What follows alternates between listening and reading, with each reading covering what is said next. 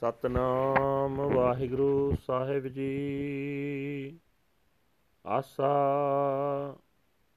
ਕਾਹੂ ਦਿਨੇ ਪਾਟ ਪਟੰਬਰ, ਕਾਹੂ ਪਲੰਗ ਨਿਵਾਰਾ, ਕਾਹੂ ਗਰੀ ਗੋਦੜੀ ਨਾਹੀ, ਕਾਹੂ ਖਾਨ ਪਰਾਰਾ। ਇਹ ਰਖ ਬਾਦ ਨਾ ਕੀਜੈ ਰੇ ਮਨ सो कर कर लीजै रे मन रहाओ। कुमारे एक जो माटी गूंथी, बहुविध पानी लाई। काहू मह मोती मकता हल, काहू ब्याद लगाई। ਸੁਮਹਿ ਧਨ ਰਾਖਣ ਕੋ ਦੀਆ, ਮੁਗਧ ਕਹਿ ਧਨ ਮੇਰਾ। ਜਮ ਕਾ ਡੰਡ ਮੁੰਡ ਮਹਿ ਲਾਗੈ, ਕਿਨ ਮਹਿ ਕਰੇ ਨਿਬੇਰਾ। ਹਰ ਜਨ ਉਤਮ ਭਗਤ ਸਦਾਵੈ, ਆਗਿਆ ਮਨ ਸੁਖ ਪਾਈ। ਜੋ ਤਿਸ ਭਾਵੈ ਸਤ ਕਰ ਮਨੈ, ਭਾਣਾ ਮਨ ਵਸਾਈ। ਕਹਿ ਕਬੀਰ ਸੁਨੋ ਰੇ ਸੰਤੋ, ਮੇਰੀ ਮੇਰੀ ਝੂਠੀ। ਚਿਰਗਟ ਫਾਰ ਚਟਾਰਾ ਲੈ ਗਇਓ ਤਰੀ ਤਾਗਰੀ ਛੁਟੀ। ਕਹੈ ਕਬੀਰ ਸੁਨੋ ਰੇ ਸੰਤੋ, ਮੇਰੀ ਮੇਰੀ ਝੂਠੀ।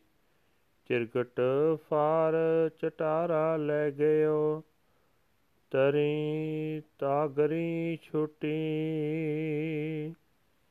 ਵਾਹਿਗੁਰੂ ਜੀ ਕਾ ਖਾਲਸਾ, ਵਾਹਿਗੁਰੂ ਜੀ ਕੀ ਫਤਿਹ।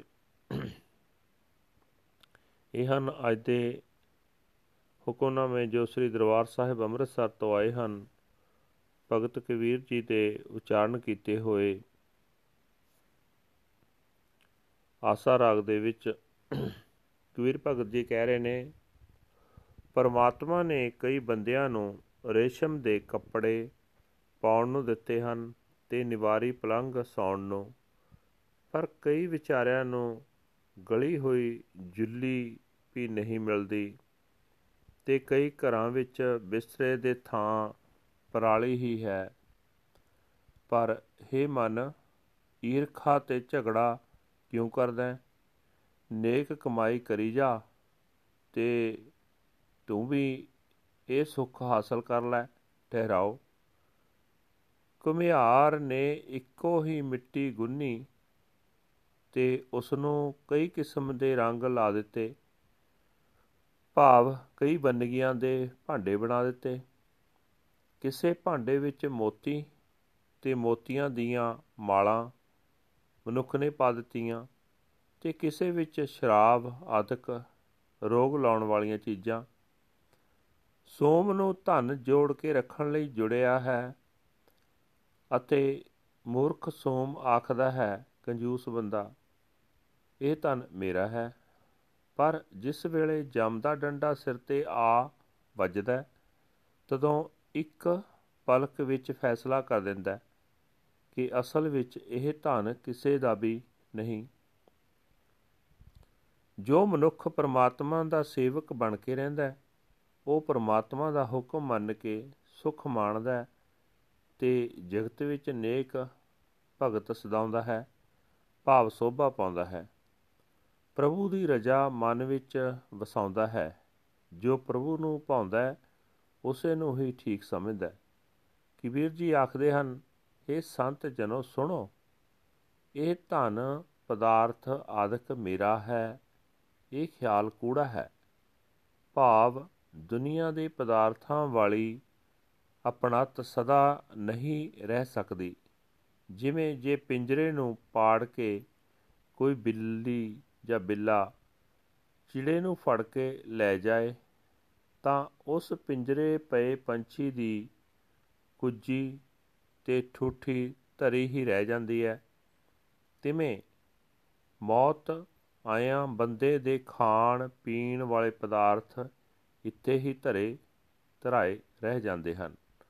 ਵਾਹਿਗੁਰੂ ਜੀ ਕਾ ਖਾਲਸਾ, ਵਾਹਿਗੁਰੂ ਜੀ ਕੀ ਫਤਿਹ।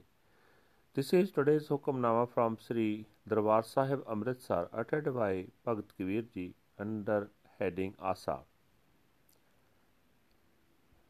Kabir Sahib says that God has given many men silk clothes to drink and comfortable beds to sleep, but many thoughts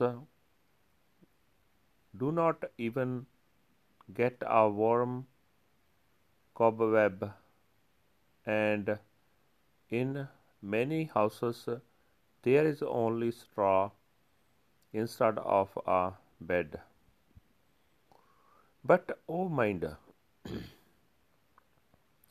why do you quarrel with jealousy? Earn good things, and you too will get this happiness stay. The potter needed the same clay and applied different colors to it. Means made different types of vessels. Man put pearls and pearl goods in some vessel and disease causing things, uh, alcohol, etc., in another. Miser is attached to keep wealth, and the fool assume the miser says that this wealth is mine. but when Jam's stick hits his head, then he decides in a blink of an eye that in fact this money does not belong to anyone.